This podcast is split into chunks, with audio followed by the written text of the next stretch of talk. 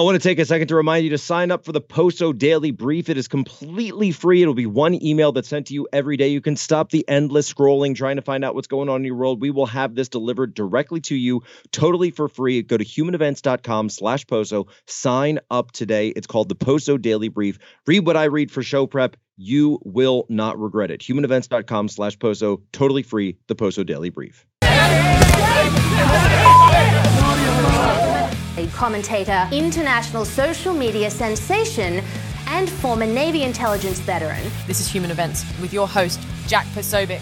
Deliver us from evil. All right, Jack Posobiec here, Human Events Special Edition. We've been running through the Chronicles of the Revolution, and this episode, this installment, is one of the most important ones, and one of the ones that I really wanted to get to because – in many ways, this is something, a story where people have heard of it. Conservatives may have heard of it, Americans may have heard of it, Westerners. And yet, this specific story is told completely backwards. Uh, everything you know about this is wrong. Everything you were taught about this was wrong. And we are going to attempt today to correct the record. Because today's installment of Chronicles of the Revolution is the last crusade, the Spanish Civil War. And I'd like to read for you just uh, from that book by Warren H. Carroll, The Last Crusade. I'll open with this Crusade means a war for the sake of the cross, a war to protect Christian people from persecution and death on account of their faith in Jesus Christ. Everyone has heard of the Crusades of the Middle Ages, but few know of the Crusade in our time, which living men still remember fought for the same purpose only, well, 60 years ago when it was published in Spain. In just six months of the year 1936, so from January to June 1936, 13 bishops and nearly 7,000 priests, seminarians, monks, and nuns were turned into bloodied martyrs in Spain by the communist enemies of Christianity. It was the greatest clerical bloodshed in so short a time since the persecutions of the Church of ancient Rome. Already, Pope John Paul II has beatified some 200 of these martyrs. Tens of thousands of churches, chapels, and shrines in Spain were pillaged and destroyed. Nuns were raped on altars in front of the priests. In response, faithful Spanish Catholics proclaimed a crusade. Against all odds, the Crusaders triumphed, and the church and the faith in Spain were saved. This is a story of that crusade, now honored in no other book in print in the English language.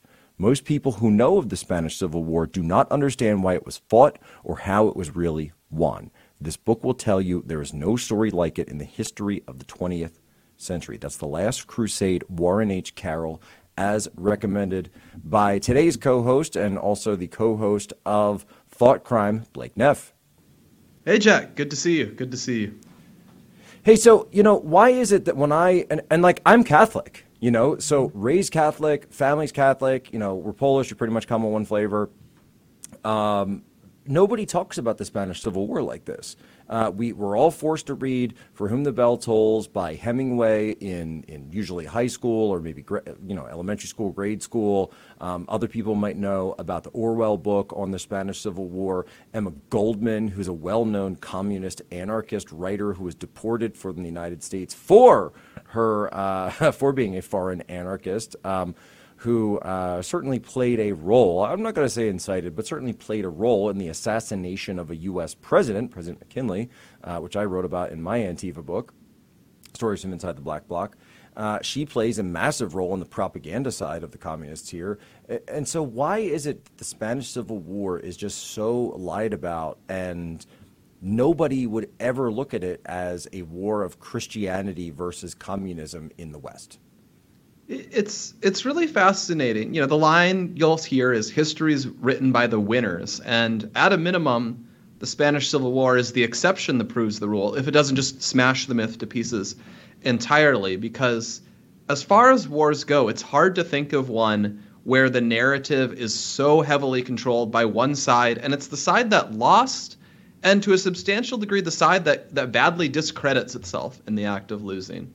Uh, the Spanish Civil War, just as a general background for people who aren't super familiar with it, it's fought 1936 to 1939, and it's often best understood as sort of a prelude to World War II. And that's probably the biggest reason it doesn't get presented any other way. So Spain has a lot of social turmoil in the 20s and 30s.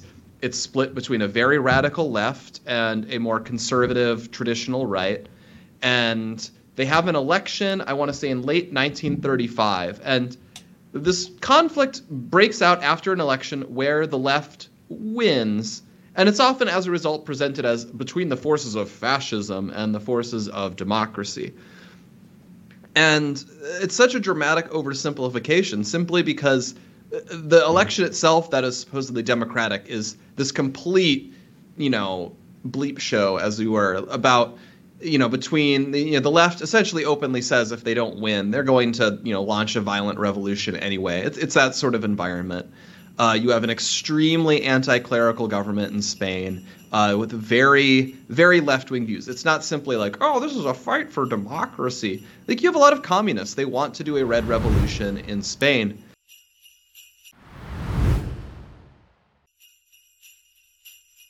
And actually, to piggyback off of if people are watching these in order, we talked about how at sort of the end of the Russian Revolution, the Comintern gets set up in communist Russia, and they say, "Hey, we did it here in Russia. We have all this power. Now we need to export this abroad." So they try to uh, they try to get in Poland. Poland blocks them from coming in, but then here they are about uh, you know 15 years after that, and suddenly, okay, let's go in and start funding the communist factions in Spain. And so you see a ton of communist funded from the Soviet Union, who again has this huge state apparatus behind them, uh, funding intelligence, funding these factions, funding terrorist groups all throughout Spain in order to prop up this new, what they call the Republican government. But you really see it's just a hodgepodge of anarchists and communists, and which attracts many of the Western anarchists and communists that then yeah, go on later to write about this the whole country is in a state of, of, massive turmoil. And so what stands out about it is the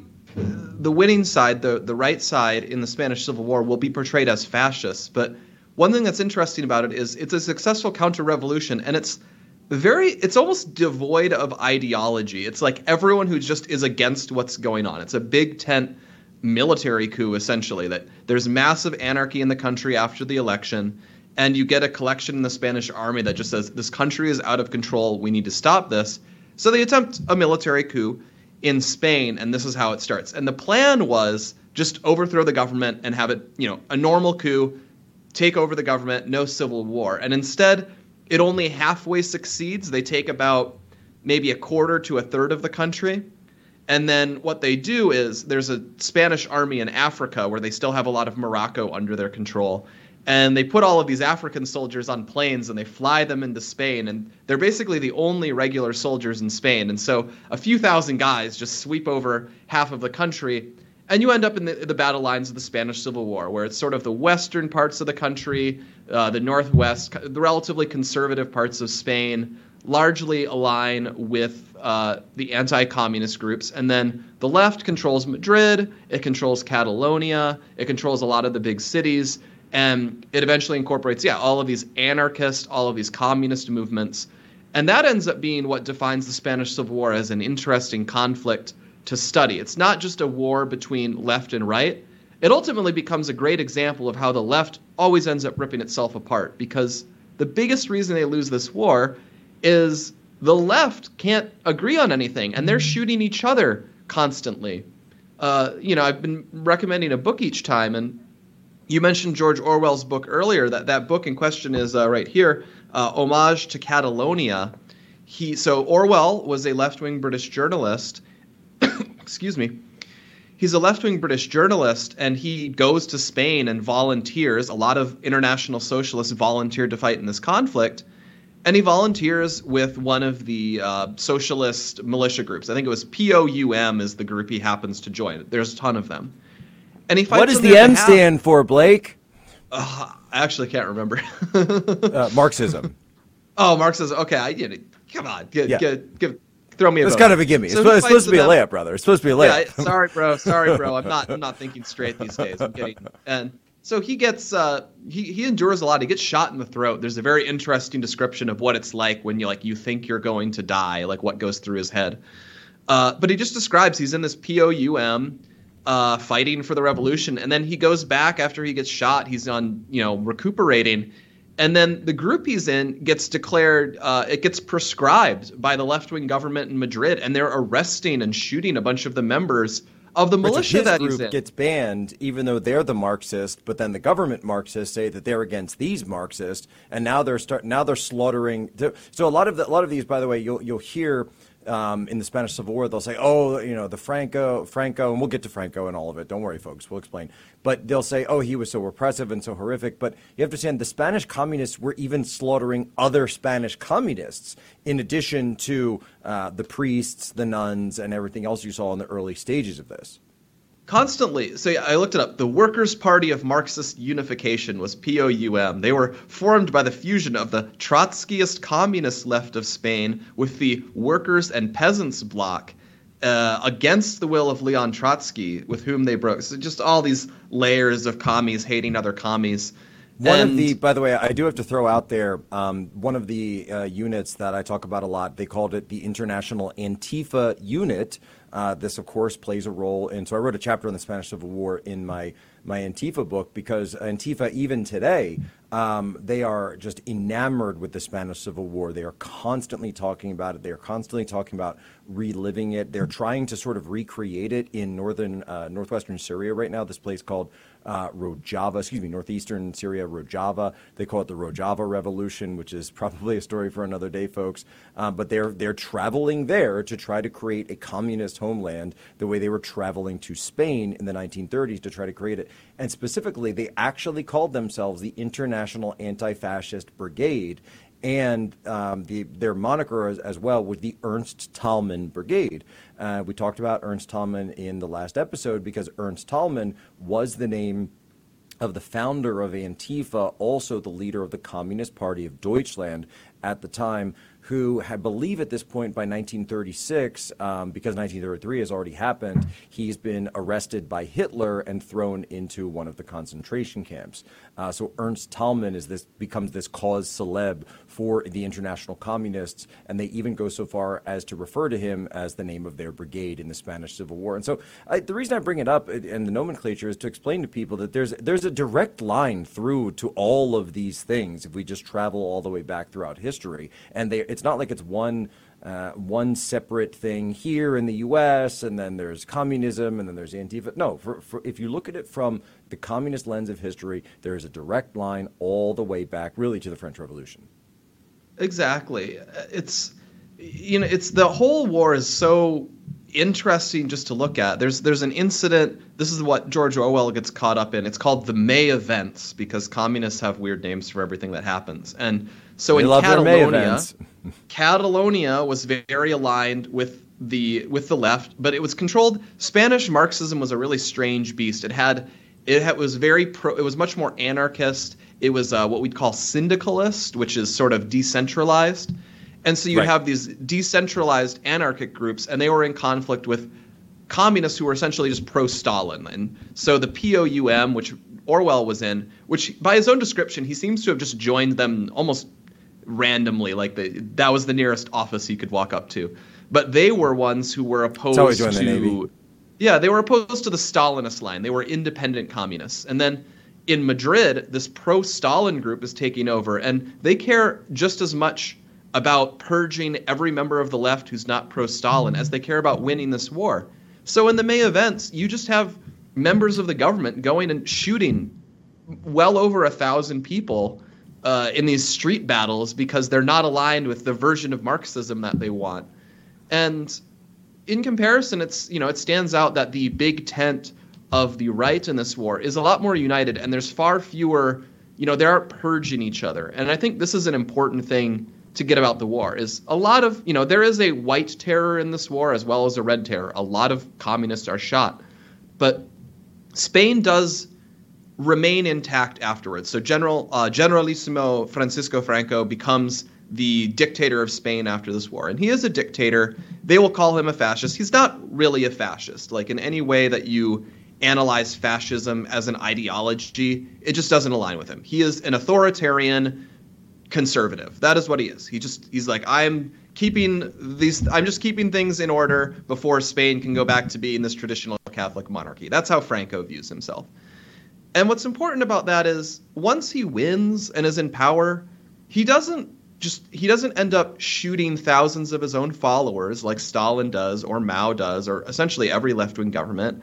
He doesn't have these cyclical waves of purges. He doesn't reinvent all of Spanish society. There is no terror famine in Spain where they just starve to death a million people to show who's boss.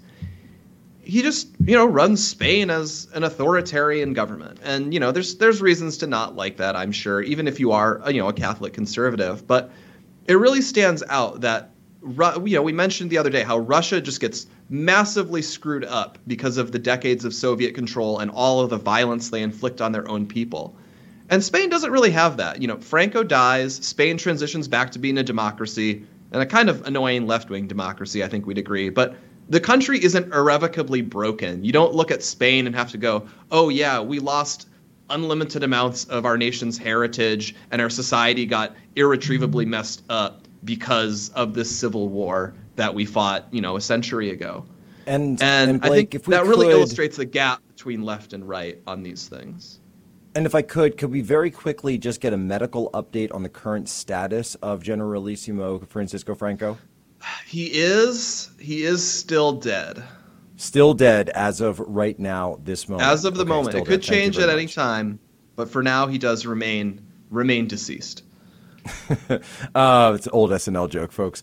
Um, but if, um, if, uh, as you say, there's there's this really idea that um, it was the revolutionaries, if there were revolutionaries here, these were on the left, whereas Franco comes in and and certainly is quite brutal in many of uh, respects in fighting them. But when he does take power, it's it's doing much to restore or at least attempt to restore many of these aspects of Spanish culture. Um, one of the chief you know, examples of this, and chieftain, by the way, caudillo is what he refers to himself after taking power, um, is the restoration of the church. Of course, um, the Spanish church has, has always been uh, played a, a just outside role to Spain, Spanish history, going all the way to the Reconquest, and then, of course, the uh, the Spanish crown in the same year, 1492. Fund you know, the Reconquest. People understand that for 800 years, Spain was controlled essentially by by various forms of Muslim leaders. Except uh, at one point, they had lost everything except for like one mountaintop in the north, and then eventually fight back all the way to the Battle of Granada in 1492 in the south, win. Uh, and that's Francisco and Isabella, who in the same year, because of their victory, they're sort of jubilant on their success, and they fund this uh, this Italian explorer to go find this, uh, you know, you know, go go find this this passage With bad science, Indies. he thinks he thinks the world is Yeah. smaller than it is. He thinks the world is smaller, luckily, right? And he then, lucks out. you know, you have this General Franco who himself is Catholic, although not a, you know, not a priest or a member of the clergy himself, not a, not a religious official in any sort, but he, he really takes upon himself to restore the church. You see this with Napoleon in, in France as well. And so Juan Carlos, who became king after, uh, after Alfonso was restored, uh, he's still alive, though I believe he stepped down recently, you know, a couple of years ago, still alive and his in favor of his son. So his son's the king. He's, I guess, you know, the, the king emeritus at this point, or something like that. It's for the best. I think uh, monarchy starts losing its vitality when your king is always 85 years old. So we should uh, we so should just have Saudis. kings should just be stepping down at 60 and have like the king always be this like you know attractive looking you know 35 year old guy with like a wife and a cute kid or something.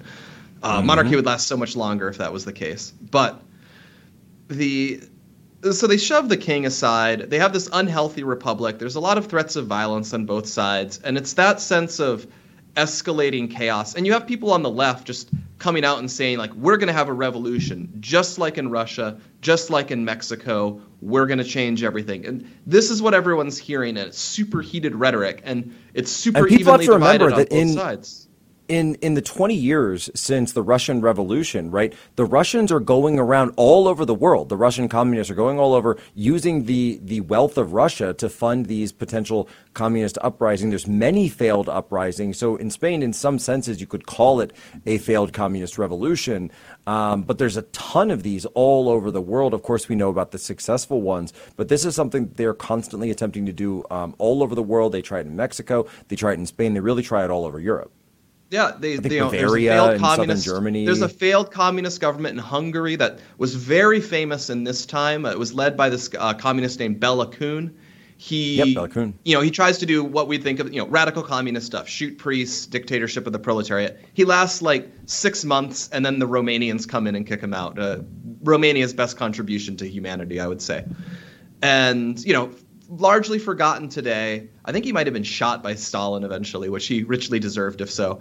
And but it's famous at this time. You you have these fire-breathing left-wing revolutionaries who are like, "Yeah, I'm going to take power. I'm going to shoot the priests. I'm going to seize all of the farms. We're going to collectivize things. We're going to have a revolution."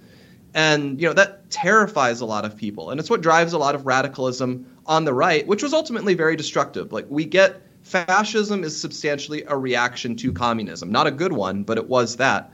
And that also defines the Spanish Civil War. Well, because people have This to remember why- too that that there's all these at the same time there's all these World War One veterans that are in many cases you know like you know we're talking about Spain here, but you know Weimar Republic, Weimar Germany has this as well. You have all these veterans that are just kind of out of work and yet very belligerent. The economy's not going well, and so in in Bavaria when they try this in in Germany, um, the Freikorps just go in and basically take out everybody. And so Yeah, you, you you have know- this sort of this milieu of of veterans, a lot of militarism because of the you know again we're talking about the aftermath of World War One here, and what leads to World War Two are these massive communist or not massive but widespread communist um, revolutions and revolutionary attempts across Europe. Yeah, what you have is across Europe, you have democracy starts to fail because you have radicals on both sides, and it becomes the sense of you either become communist or you end up with some sort of right wing dictatorship that promises to stop the communists. And obviously, we know about Hitler, we know about Mussolini, but it's happening in other countries too. Like like Poland is actually a dictatorship by the time they get invaded by by Germany, and it's sort of a like it's sort of this centrist dictatorship that's anti-communist but also kind of hostile to the church. This happens in a lot of places. And so in spain what we get is a civil war. And notoriously uh, franco's side the the right side of the revolution they do get support from hitler's germany and from mussolini's italy which is why it will always be framed that they are fascist but the republicans they get a ton of military support from stalin and the soviet union so this is a proxy war between these two camps in Europe just before World War II. And it, makes it a very interesting testing ground for World War II. This is one of the first, you know, this is where air power, uh, close air support, this is where dive bombers start being a thing. Uh, it's, it's an interesting conflict in that sense. And you know what does stand out is it is a very ideological war. It is a war between yeah, fascism and communism, but it's ultimately fascism is not what's defining the uh, the Spanish right at this time. There is a fascist party in Spain called the Falange, the the Phalanx, but they're not the leaders of the right. And in fact, they get very marginalized after the war is over uh, by Franco, which is why you know he doesn't join World War II because he's not actually allied to Nazi Germany to that degree, and it very much shows the power of the left to push its narratives that this then gets framed as a fascism versus democracy thing rather than just a communists versus everyone sort of thing, which is what the war actually devolved into. And the memory of the conflict since then has al- also has some important takeaways for us because we've seen in the US where, you know, they're knocking down Confederate statues or statues of the founding fathers and Spain is a country that's had something very similar to this because they built a lot of monuments to to this conflict. Uh, there's a big area called like the Valley of the Fallen, and it's a big cemetery for a lot of people who died fighting in Franco's army. And Franco himself was buried there. And a short time ago, they literally just dug up Franco's body. The government intervened to do this. and they've done a lot to destroy monuments to this conflict that it's worth remembering, you know, until just about 10 years ago, a large number of people in Spain, you know, still had living memory of this. This is a, you know, this was this war ended not even, you know, about 90 years ago. So into the 90s, you had a lot of people who had lived through this conflict, and yet it became this huge social fight that they had to blot out the memory of the people who actually won this war. And importantly, they clearly didn't shoot everyone who disagreed with them because there were still a bunch of left wingers available in Spain to take over when it was all over. Uh, there's a great um, there's a great article, and I have to give a, a huge shout out to uh, someone who co-hosts and, and has guest hosted here on Human Events uh, daily, Evita Duffy Alfonso. Yes, the same Alfonso. Um, she wrote, and what my family's bloody history in the Spanish Civil War, and she's talking about the FBI assault on Catholics. But this is up at thefederalist.com and she talks about these the massacres of communists, uh, excuse me, the massacres of Catholics that go through, um, talking about how these the really the anti-religious radicals just take over the entire uh, the entire state apparatus and start banning religious schools. Crucifixes are taken out, Bibles are taken out, religious marriage becomes declared invalid, anti-church um, propaganda is everywhere. Um, all the land is stolen from the churches, et cetera. And so anyone who is considered a uh, an enemy to the revolution, right? How many times have we seen this again and again? An enemy of the revolution is is taken out. Um, she said that her great grandfather, who was the subdirector of this large metal company, gets um, you know basically a kulak, right? So a subdirector of the company, not like a vice president, not someone who's the owner or anything, but someone who's more well off. Uh, he gets purged, he gets locked up. And there's a bit here that I wanted to get to where it says that, uh, and of course, everyone's fleeing constantly. Here we go. One of my great grandmother's extended family members was a priest during the war. He was captured by communists and was forced to dig his own grave. He stood before a firing squad on the edge of his self dug grave. When the squad fired, only his arm was grazed. The priest then begged the men to shoot to shoot him. So he's begging the men to shoot him, say, just put me out of my misery, let me die a martyr. Instead, the communists decide to throw him in the grave and bury him alive. So just like we see in in France, just like we see in Russia, uh, the level of brutality that you see unleashed in this civil war is, is, is really shocking it, it is. You know, there's a whole phase called the Red Terror. You know that we mentioned. That's where all of these priests are murdered. It's like the civil war breaks out, and again, it's always like you're flipping a switch of some kind where. You know, oh, they're trying a military coup. It's time to kill tons of people, and there's just this huge orgy of bloodletting across Spain, and that's where you get a lot of the worst atrocities. It's like a couple months long where they just are going and they're shooting everyone that they suspect. And if you know the left, you know that they are always suspecting everyone, especially people on their own side. So first you shoot priests, you shoot nuns, you shoot bishops, you shoot local landowners, and then eventually, you know, you're shooting the anarchists because they have a slightly different interpretation of, uh, you know, Gramsci or whatever thinkers in vogue so, at the time. So when we when we see all this, then how do you get a guy?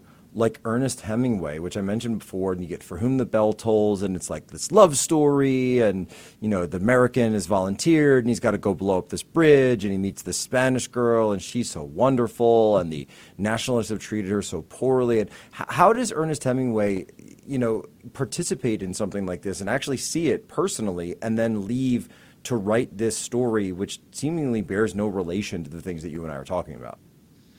Well, yeah, the left has always had a great strength of being able to push its narratives. Uh, we talked yesterday how they would have spin on the Soviet Union, one of the truly intolerable regimes with basically nothing worth defending about it. And yet they got defended by the left in the West for, you know, about a, half a century before they were willing to even admit Stalin did anything wrong.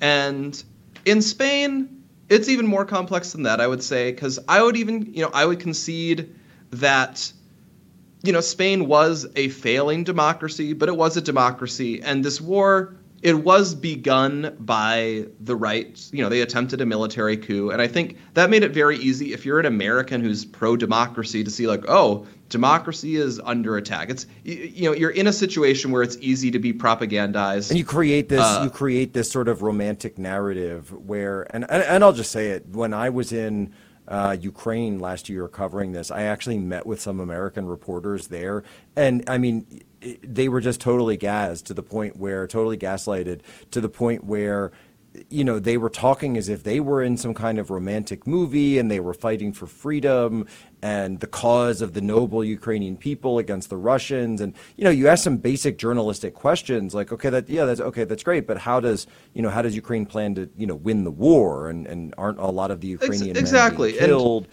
and there's just no there's no concept because they're wrapped up in sort of their own movie version of this. And, and by the way, I should also mention not only Ernest Hemingway, but uh, none other than John Lennon himself. Uh, appears in a film depicting the Spanish Civil War. So it's not just worse than Walter Duranty. You've got Hemingway, you've yeah, got Orwell, you've got though uh, at least Orwell kind of kind of comes Orwell, away a little bit where... disillusioned. Today, you know, they talk about influencers. These are influencers, and uh, they're friends of mine. Jack Posobiec. Where's Jack? Jack, he's done a great job.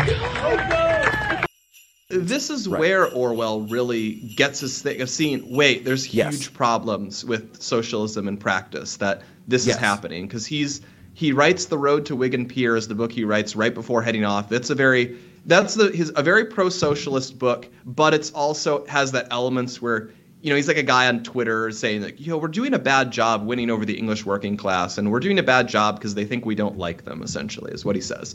And then he goes here and he's like, "Oh, okay, we also shoot each other and have you know the Stalinists are all trying to kill everyone, and this is bad." And this is really where he starts having his shift of still being essentially a man of the left, but being very put off by all the left wingers he meets and you know, tale as old as time. This is also a problem in the uh, French Revolution. It's a problem in the Russian Revolution, and it's a problem with the left today. And I think, as we've said in all of our episodes so far, mendacity is at the core of at the core of Marxism. It appeals a lot to people who really hate those around them and therefore are easily won over to doing horrible things to them. But I think if you're going to understand it and assess it honestly, you do need to understand why the left can provide a romantic narrative to people who feel like they are changing the world in a positive direction. And that existed in Spain as much as it existed anywhere. It was it was a time where it was easy to get caught up in a romantic narrative. You know, we're stopping, we're bringing this backwards regime into modernity, and we're overcoming these fascist killers who are who want to, you know, destroy progress in its bed and, and kill all of these people. And especially if you're you know a foreign American. Americans are an idealistic people, so there's yeah, there's her, a um, Hemingway was the a, Ukrainian volunteer of his day. Well, and there's a great line from Homage to Catalonia that Orwell wrote um, that that I'm familiar with, and I, I just love this. I, I pulled it up here. Early in life, I have noticed that no event is ever covered correctly in a newspaper. But in Spain, for the first time, I saw newspaper reports which did not bear any relation to the facts, not even the relationship which is implied in an ordinary lie. I saw great battles reported where there had been no fighting and complete silence where hundreds of men had been killed. I saw troops who had fought bravely denounced as cowards and traitors, and others who had never seen a shot fired hailed as heroes of imaginary victories. And I saw newspapers in London retailing these lies and eager intellectuals building emotional superstructures over events that never happened. I saw, in fact, history being written not in terms of what happened, but of what ought to have happened according to various party lines. And when I look at There's the news today, certainly the war in Ukraine, I mean, that passage to me is amazing. There's a couple other lines I want to flag. Orwell could write incredibly well. Another good one. Uh, one yeah. of the most horrible features of war is that all the propaganda, all the screaming, all the lies and hatred comes invariably from people who are not fighting. And then Precisely. other great one, other great one. For some reason, all of the best matadors were fascists. For some reason. Right, because of course, you know, a, a communist would start to say start to say, well, did did the bull consent? Do I have the consent of the animal? Uh, you know, why does and of course uh, and of course they don't want to wave the the red flag because of course you have to protect the red flag at all times. So that you know the communists don't want to do that. But it, it really does become this sort of romantic cause for the international communists, and I, and I think it speaks to I would say the quality of George Orwell's character, whereby in you know, he leaves there. And I think he later said that all of the things that he wrote throughout the remainder of his life were rooted in these experiences in the Spanish Civil War, where he just comes away very disillusioned. Um, and, you know, he writes Animal Farm not too long after. Then, of course, we know 1984. He wrote many other things. And he talks about how it was his experiences on the ground there that made him realize, you know, just when he saw war finally up close and personal for the first time, he realized, wait a minute, everything I've read about these wars is completely wrong and everyone is lying all the time. Exactly. It's it's a very good. I would even argue you could get more out of Homage to Catalonia than like out of 1984. 1984 is obviously famous. It's very much worth reading, but it is a fantasy and it's a very extreme case. Whereas Homage to Catalonia, it, you know, it's literally what happened. It is what he went through. It is a far more honest portrayal of what really does go on in a war and in the, one of these weird left-right conflicts or a conflict within the left. So you will understand the left far better reading this than you will you know reading 1984 i think because precisely because that's such a simplified raw version of what he's writing about. And yeah i would say 1984 is, is better as more of your eh, well, well i mean animal farm is your gateway drug right? You know 1984 is your next level. But when you really get i would say a, bit, a little bit more mature a little bit older then you need to graduate to homage to catalonia. Because as you say it is more complicated but it's also the true story that allowed those other stories to flow forth in Orwell's career because Homage to Catalonia is actually written first, and as you say, it's nonfiction as opposed to uh, Animal Farm. Of course, is fiction, but it is it is fiction that is depicted in explanation. We probably should have mentioned this in the Russian Revolution, but yes, the Animal Farm uh, novel. It's really a novella. It's so short, it's only about 100 pages. Is um, is a a you know fantastical representation of the Russian Revolution. For sure, for sure, and I want to grab at something you mentioned earlier that this looms so large in left wing memory. And I think it's worth picking at that a bit because it's true. For decades, there's a lot of famous narratives of the Spanish Civil War. You mentioned For Whom the Bell Tolls. There are there are ones that are not as cynical as Orwell's take. There are a lot of fond memories of fighting in the Spanish Civil War, and they look back on it as this great tragedy and such. And or- Orwell and got it, shot, I believe. Yeah, I think he actually got he shot on the front right through the throat. Like in he nearly the, dies. in the throat. Like he actually could have been killed in this thing. Yeah, which I think that very... probably, and of course that probably changed the way he viewed it. He said, "Am I dying for this? Really?" It might have. It might have. But I think what's interesting to pick up there is if you think of what memoirs or you know accounts that conservatives would like, I feel like we will mostly pick examples of crusades that succeeded. That we feel we feel proud that you know we'll read a memoir of the American Civil War, of the American Revolution, and we'll appreciate it because they suffered so much to achieve this thing that produced so much good that we like the outcome of.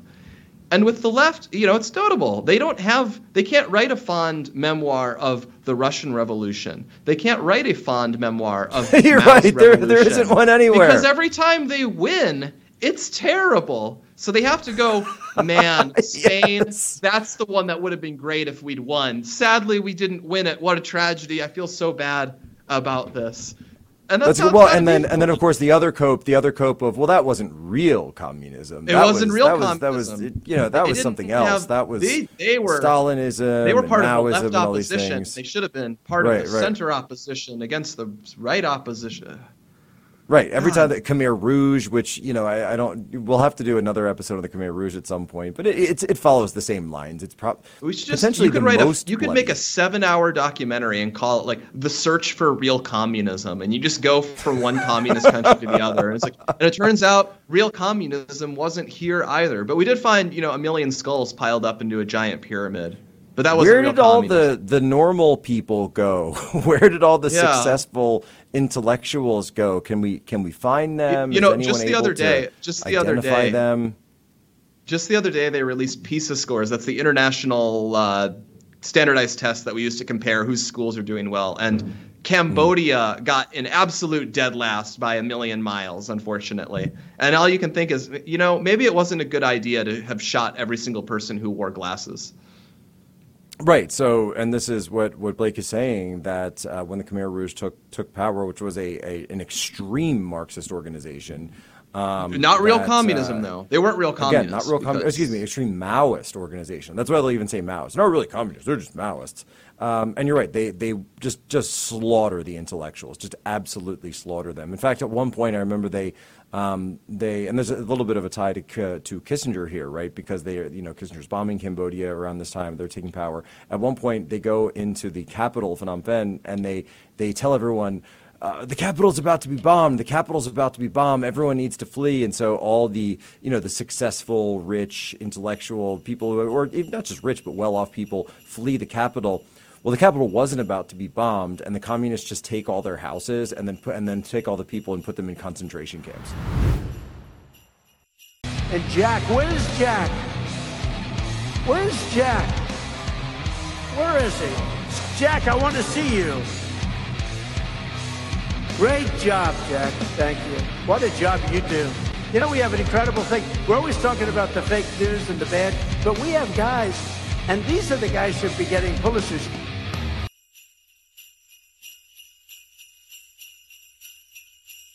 This I will say about the about the Khmer Rouge. This is the the one example where you do actually have like a serious movie that was made about this, uh, the Killing Fields, where I believe it won an Academy Award and actually goes through and documents the communist atrocities. But I, have said this for years. You'll never find a movie about the communist revolution in China, the Russian Revolution, the Chinese Cultural Revolution. You'll never see one on the Spanish Civil War from the perspective that we're giving you. Basically, everything that we're talking about throughout this entire series, you will never find depicted in Hollywood for some strange reason, Blake. I can't yeah, figure out what that is. It's even though, I, before we close, I want to tell this amazing story, just because it's an amazing story. So early in the war, there's an infamous moment in the Spanish Civil War. Uh, there's the city of Toledo, not the one in Ohio. It's Toledo in Spain, and it's historically you don't say. City. Historically, it was a major city. Uh, an important. It was one of the first places conquered in the Reconquista. It had a famous university there. Historically important, but in modern times, not an important city. It's a provincial town, and it has this fortress, this old castle in the middle of it called the Alcazar. It was a palace of the Spanish kings uh, highly symbolic of the old regime. And when the Civil War begins, it gets occupied by the local nationalist forces. Not a lot of them, and again, the city's not important, but they get holed up in the Alcazar, and uh, the Spanish Republicans, the left, start besieging the Alcazar. Again, not an important military target at all, but it becomes hugely symbolically important. So Franco, who's leading the forces on the uh, of the right is like we have to relieve the Alcazar. We should try to relieve them before the siege falls. Which you know it really shows some of it shows the old chivalrous spirit. Like Stalin would not expend a lot of effort to save people just because they were his fellow travelers, or if he did, he'd you know frame them of something and shoot them afterwards.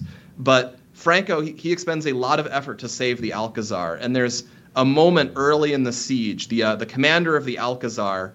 Um, the general uh, Jose Varela, I think is his name, and what they do is they capture the son of the uh, commander. Uh, no, it's Moscardo. Jose Moscardo is the guy who's in command, and they capture his uh, son, a 24 year old, and they just say, "If you don't surrender, we will shoot your son." And the Colonel Moscardo asks to speak to his son, and his son asks, "You know, what sh- what should I do?" And his father replies, Commend your soul to God and die like a patriot, shouting, Viva Cristo Rey, Christ the King, and Viva España. The Alcazar does not surrender. That, answered the son, I can do.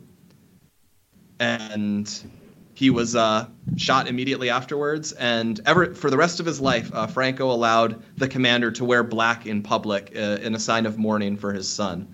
And you know, what, whatever else you think of the conflict, it's.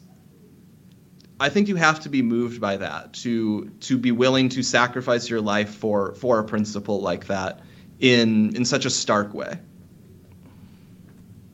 And this this really goes to show you. I mean, and of course it's Spain, right? So anything the Spanish do, you know, they're going to be completely impassioned one way or completely impassioned Yes. the other way. Yes. I mean, It- the moderates don't do well in Spain historically uh, or ever. That's that's the that is the Spanish blood. You're either either full in for again, and and certainly to, to be sure, there's a lot of romance in uh, in monarchy, in the crown, of course, in the the throne and the altar of the church, the Passion of the Christ. Um, these are very romantic stories, and uh, this is something that has carried them throughout the centuries, I believe, and and even into the modern age in many cases. But you know they've created this this idea of the romance of the Spanish Civil War, where if you study, and the reason I say this, and the reason that I became more interested in the Spanish Civil War is because as I was studying Antifa back in the days when I used to infiltrate their meetings before I was well known and uh, readily identifiable, or I would just lurk around on their websites, which obviously I still do. They are constantly making references to it, the same way that you and I would make references to, you know, or just normal people would make reference to like a TV series or quote something. They will make these obscure references to the Spanish Civil War all the time, and it very much is their modern currency within the movement. So it's something to them which they're they're constantly refighting and trying to recreate. And again, it's because it's the one they lost badly, and so they can say, if we'd won that one, that would have been that would have been real communism. That would have been the real one where everything would have been great, you know, other than all those people we killed. And then it would have been true socialism, which otherwise has never been tried. They've never gotten around to trying it ever since. Such a tragedy. They should they should work on that. They should work on making sure that they can try real socialism.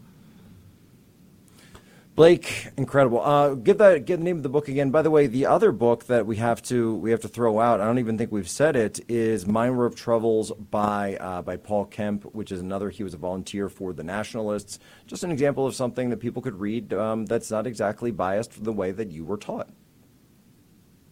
Exactly. You know, this is such a propagandized conflict. It's worth reading the stuff that is largely ignored. Luckily, Homage to Catalonia you can still find everywhere. They can't censor Orwell. And then the book that we mentioned off the top, which is The Last Crusade by uh, Warren Carroll, is his name. So check those out. Crusade Learn the real story. For Christians out there who are interested in what a last stand looks like when your entire religion is about to be wiped out because they are under attack from the government, obviously something at a time when the FBI is wiretapping and infiltrating traditional Catholics in the United States, going after pro lifers, this Spanish Civil War is something you need to study. Ladies and gentlemen, as always, you have my permission to lay short.